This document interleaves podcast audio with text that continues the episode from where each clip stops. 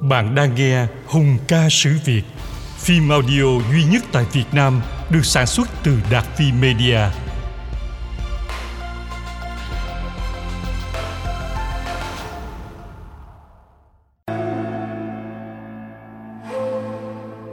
Phần 12 Chiêu thống sang Tàu.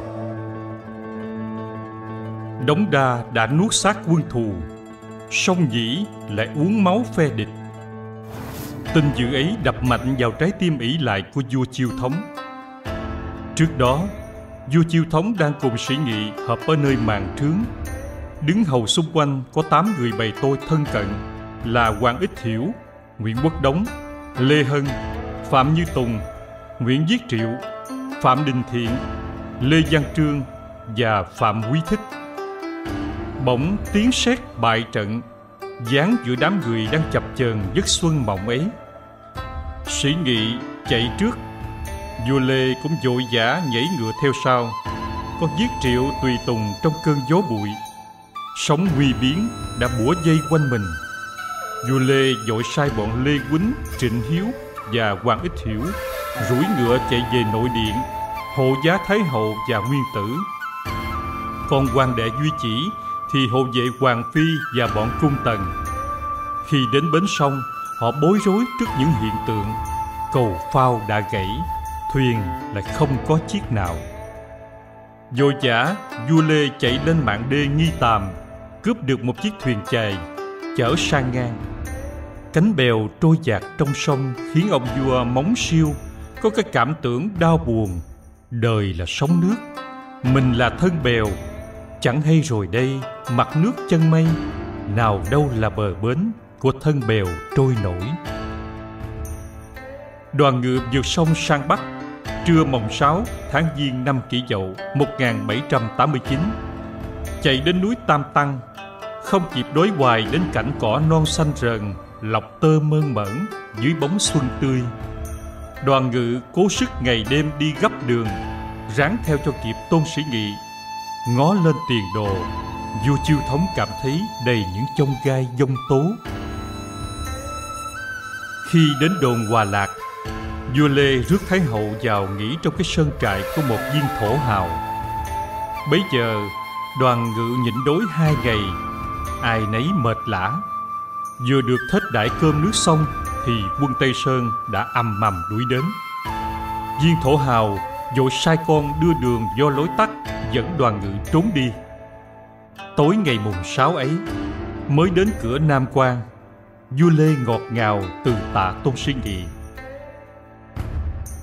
Tôi không giữ nổi xã tắc may được tướng quân phụng chỉ sang cứu, cảm kích vô cùng. Nay tướng quân bỏ đi, tôi không dám lại phiền giúp nữa. Xin chúc tướng quân về triều được giảng phúc, còn tôi xin quay về ở lại đất nước, thu nhặt dân binh, toan tính công việc khôi phục. Nếu sau này làm nên công việc thì cũng là nhờ ơn tướng quân. Nếu không xong bây giờ tôi lại xin làm như ý tướng quân đã bảo. Với cái kiểu trò tàu và với cái giọng con trời sĩ nghị lấy tay viết vào tấm gián, quan bình bất diệt tắc bất hưu. Nghĩa là không diệt được quan bình thì không thôi. Rồi nghị nói với vua chiêu thống. À Tôi đã dân biểu xin thiên triều giúp thêm binh mã rồi. Chẳng bao lâu nữa, Đại binh sẽ kéo đến tiếp cứu thôi. Chỗ Nam quan này rất là gần kề với quân địch. Mà đồn lương thì lại chưa có. Thật không tiện dùng dằn ở đây. Chi bằng hãy tạm đóng ở Nam Ninh Rồi sẽ liệu mà khu xử Thế là vua Lê theo lời mời của Nghị vào cung quán ở Quế Lâm rồi bị an trí ở Yên Kinh. Cuối cùng vua Tô Chiêu Thống đến phải nuốt lệ uống hờn, đau thương cái bước cùng đồ vì bị người Thanh lừa gạt. Đem sức mũi mà toan giác núi lấy thân hồ muốn mượn oai hùm. Tôn cô phục sở những ai ai, Dở dang thân thế. Tá hán phù yên là thế thế. Khe khắc nổi đời. Ăn đất khác gì dung dưới rảnh Đốt mình cũng tựa bướm vào đèn. Nằm ngồi bao quản thân tàn, Ổ chó chuồng gà thừa sạch sẽ. Sống chết mặc dầu số mạng Con ong cái kiến nhẹ xoay dần. Sau khi quân Thanh đại bại dưới bóng cờ thiện chiến của Trang Anh Hùng nước Nam Càng Long nghiến răng căm giận Đòi Tôn Sĩ Nghị về kinh hậu cứu Cử Phúc Khang An làm tổng đốc lưỡng quảng Quảng Đông, Quảng Tây Đốc xuất binh mã chính tỉnh đem 50 vạn quân Định ngày kéo đến Hải Nam Quan Chực quyết một phen sống mái với ta để rửa cái nhục thua trận trước. Nhưng còn đang trù trừ trước cái mưu định ấy, Khang Ngang đã được ngay một bài học trước mắt. Hai mươi vạn quân sĩ nghị nào đâu cả. Bây giờ chỉ thấy chiếc thân lết thết tiều tụy trong bộ áo một viên tướng bại trận chết thục trốn về. Khang Ngang lại nghe phong thanh, oai võ của vua Quang Trung và khí diễm của quân Tây Sơn. Nên không ngần ngại dứt bỏ chữ chiến, ôm lấy chữ hòa, nhưng khéo lót miệng bằng câu đạo đức giả. Nam bắc tắt được binh lửa, thật là phúc lớn cho sinh linh và cũng là cái may to cho kẻ biên thần đại việt đại thắng, nhưng vua quang trung định tạm gác việc binh đao muốn giải quyết việc giao thiệp với nhà thanh bằng cách hòa bình. Dân Tàu bấy giờ vì tin lời đồn đại, Tưởng Tây Sơn kéo thật sang tận nội địa Tàu Giết tuyệt giống khách, Nên họ mới nôn nao kéo nhau chạy trốn. Thực ra bản tâm vua Quang Trung Khi đó chưa hề có ý xâm lược nước Tàu. Chính Ngài đã tỏ ý ấy trong thư viết cho Thang Hùng Nghiệp, Binh bị đạo ở Quảng Tây. Mộc Tòng vô xâm biên phạm cảnh dĩ Đắc tội du thượng quốc Tôi không hề cố ý xâm phạm biên cảnh để được tội với Thượng Quốc. Ý Ngài nghĩ, nước nhà sau cơn nguy biến, nguyên khí đã kiệt. Cần phải bổ dưỡng ít lâu mới khôi phục được nguyên trạng. Vậy thì chính sách khôn khéo bấy giờ là hãy phải làm hòa với Thanh để mình có đủ thì giờ mà mai nanh giũa vuốt cái đã. Kế hoạch ấy đã định Nhà tư lệnh Ngô Thị Nhậm cứ việc đi theo con đường do Du Quang Trung đã dạch sẵn mà tiến hành công việc ngoại giao. Bây giờ nhà Thanh đã gồm, thấy có ý muốn hòa, nên tả giang binh bị đao than hùng nghiệp gửi mật thư cho Tây Sơn, gợi ý bảo vua Quang Trung nên nhân dịp này vận động cho khéo mà lên thế chân họ Lê. Nghiệp sẽ đứng trong ngầm giúp cho chống nên việc. Bằng giọng trịch thượng, kém lịch sự và dụng ngoại giao, tờ mật thư của nghiệp như sau. Xét ra họ lê bên an nam thần phục với thiên triều đã lâu. Một sớm bị họ nguyễn tây sơn nhà ngươi chiếm đoạt mất đô thành nên hoàng đế phải sai tướng đem binh ra khỏi cửa ải, khôi phục đất nước cho họ lê và cứ cho vẫn được nối chức chịu phong như trước. Chẳng già Lê Duy Kỳ đơn kém, Vô tài, Không thể làm được trò trống gì cả. Xong, cứ dắt mẹ chạy trốn hoài, Đến nỗi làm cho nhà Lê không ngóc lên được. Từ đấy về sau Thiên Triệu quyết không thể đem nước An Nam mà giao cho Lê Duy Kỳ nữa. Họ Nguyễn Tây Sơn nhà ngươi nên nhân trước khi chưa có chỉ dụ. Mau mau làm biểu đem sang đây, gõ cửa kêu với đại hoàng đế rằng, Lê Duy Kỳ không được dân vọng trong giàu. Nhân dân bơ vơ tan đi bốn ngã. Bất đắc dĩ tôi phải đem binh ra thay nhà Lê mà dỗ về dân chúng. Nào ngờ dọc đường Thình lình gặp phải quân nhà vua. Đụng ai họ giết nấy Tình thế dữ dội lắm. Nếu chúng tôi bó tay chịu trói Thì thế nào cũng đến bị giết hết sạch. Vì vậy Đám di binh, di mục Theo tôi phải hết sức chống cự lại. Chúng tôi tự biết như thế là có tội nặng lắm. Hiện nay tôi đã tra xét hai người chống cự thiên binh ấy, Đem ra trị tội cho chính pháp cả rồi. Rồi nên nhờ người tâu xin với đại hoàng đế. Cuối thương thoái rợ không biết gì. Uống theo lời xin mà tha thứ. Nên chăng cứ để Lê Duy Cận đứng giám quốc? Kính xin nhà vua ban chiếu chỉ phán bảo cho. Đặt lời cung thuận như vậy, Chắc được đại hoàng đế soi xét lòng thành, Sẽ cho nhà ngươi chủ trì việc nước. Bây giờ sẽ có thể lại sai người sang kêu cầu thiên triều ban cho ân điển. Bản đạo, Nhân vì giữ chức ở biên giới, Tương lai có rất nhiều việc phải giao thiệp với An Nam nhà ngươi, Nên phải viết thư kính này mà ngỏ ý cho biết. Thuận theo thì được phúc. Trái nghịch thì phải dạ Tùy nhà ngươi tự chủ lấy. Nhận được bức mật thư ấy của nghiệp Du Quang Trung biết người Thanh ra mặt làm quà, Chứ chẳng dám dở trò gì nữa, Nên mới chịu cho người đứng lên dàn xếp như vậy. Vì thế nhà vua lại càng coi khinh thiên triều.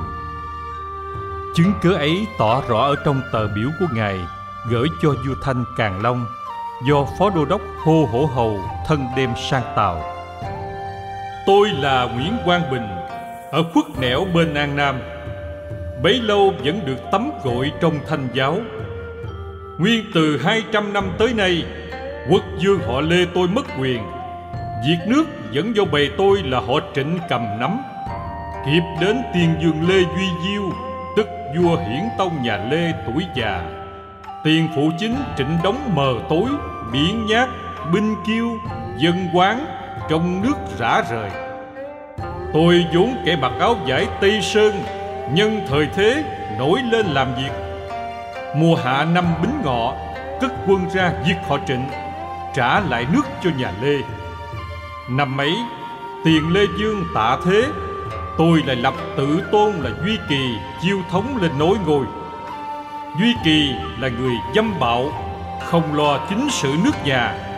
Trong thì kỹ cương rối bét ở triều đình, Ngoài thì gây hiềm khích nơi biên giới, Lại còn hãm hại kẻ trung lương, Giết chết người đồng tông là khác nữa.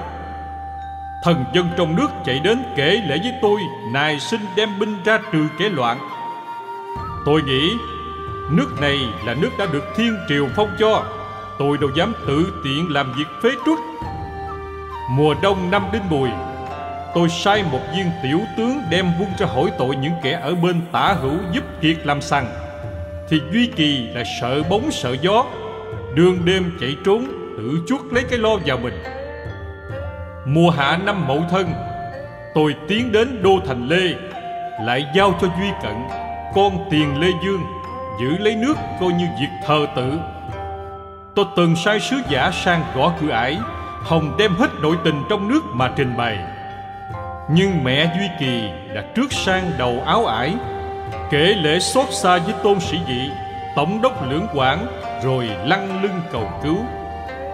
Sĩ nghị là kẻ đại thần ở biên cương, Đáng lẽ phải xét kỹ căn do Do tìm cái cớ tại sao Duy Kỳ lại trốn bỏ nước Và tại sao tôi phải vào nước. Rồi tâu cùng đại hoàng đế Đợi ngài phân xử để dẹp mối loạn.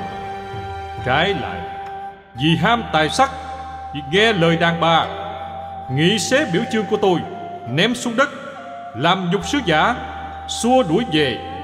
Ý hắn muốn khua dân giấy binh, Tân công để gây chuyện. Mùa đông năm ngoái, Nghị điều bác huy động nhiều quân Kéo khỏi cửa ải, Mượn tiếng khôi phục nhà Lê, Truyền hịch đi khắp trong nước. Đổ tội cho tôi. Hắn trực đánh rốc đến Quảng Nam, Đào cây đánh rễ Để trừ mối lo sao cho Duy Kỳ. Tôi ở hẻo lánh tận tích chân trời, Đường xá xa xôi, núi sông cách trở. Chẳng hề việc đó có hằng do ý đại hoàng đế sai làm hay do tôn sĩ nghị vì một người đàn bà xui khiến, rồi mong kiêu hãnh, lập công ở biên thùy để hồng kiếm lợi lớn hay tin có binh mã thượng quốc ra khỏi cửa ải?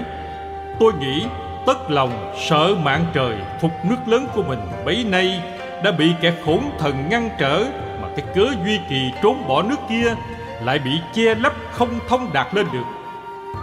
Sau này, mối binh tranh hùng ra thì tai vạ không phải là ít. Ngô hồng chấn, viên tiểu tướng của tôi bây giờ đang đóng ở lê thành tôi sai nhóm hỏi ý kiến họ hàng lê dương, văn võ thần liêu và kỳ lão cùng hào mục trong nước, thì muôn miệng một lời, ai cũng theo về với tôi.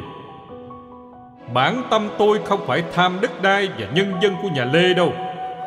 Song vì lòng dân ép buộc, tôi muốn từ chối cũng không sao được. Vì thế tôi phải sai viên gia tướng là trần danh bích cùng tám người sứ thần đem ba đạo bẩm văn của duy cận con lê dương và có quần thần cùng dân chúng đến gõ cửa tướng doanh, khẩn khoản nài xin tôn sĩ nghị hãy cứ đóng quân ở nơi quan ngãi, tra rõ nội tình trước đây đã. Cùng lúc ấy, tôi lại sai thả bọn tuần dương binh hát thiệu tông 40 người mà ngô hồng chấn đã bắt được. Thế là tôi vẫn chăm chăm tỏ ý cung thuận, chứ có dám công nhiên chống cự gì đâu. Vậy mà Tôn Sĩ Nghị riêng nghe lời tôn hót đặc để của mẹ Duy Kỳ, Xoay giết Trần Danh Bính Thịt bọn tuần dương binh, Giam cầm sứ giả, Lùa quân vượt sông Phú Lương, Thẳng tới Lê Thành. Tướng tá của tôi phải rút quân về Nam. Tôn Sĩ Nghị được thể tàn sát dữ quá, Hắn lại phi sức cho các quan già Lê dùng những tướng sĩ của tôi ẩn náu ở các thôn trại để bắt đem nộp. Ngày nào hắn cũng giết đến ba, bốn chục mạng. Chứa dồn lại có tới hơn ngàn người. Duy kỳ nhân dịp tốt ấy, tha hồ chém giết những viên chức sách mục đã theo tôi. Hắn đã phanh mổ cả những đàn bà có mang, không để sót giống lại. Cái ngón thảm độc ấy còn gì quá quắc hơn nữa. Ôi, kể ra nhân dân ở nơi gốc biển này, ai chẳng là con đỏ của triều đình.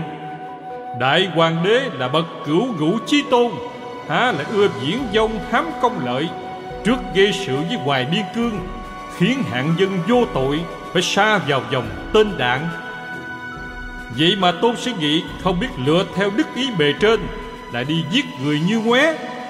Chẳng những riêng muốn cam tâm một mạng tôi, lại còn chực bắt giết cho kỳ tuyệt dây cánh của tôi nữa. Hắn giao toạt trên tờ hịch Cốt dồn người ta vào chỗ chết mới nghe. Ôi, cứ kể nhân sĩ Giáp binh ở một dải bờ biển này Sánh với Trung Hoa, Không được một phần muôn. Nhưng lạch sâu ở trước, Cọp giữ ở sau. Lòng người sợ chết, Ai cũng phải cố hăng hái lên. Tôi không tránh cái tiếng ném chuột dở bình, Bèn đem dăm ba tên trai tráng trong làng chảy ra. Mồng năm tháng Giêng năm nay, Tôi tiến đến Lê Thành. Những mong tôn sĩ nghị nghĩ lại quả mai có thể đem ngọc lụa thay đồ can qua Xoay bên xa làm hội xiêm máu.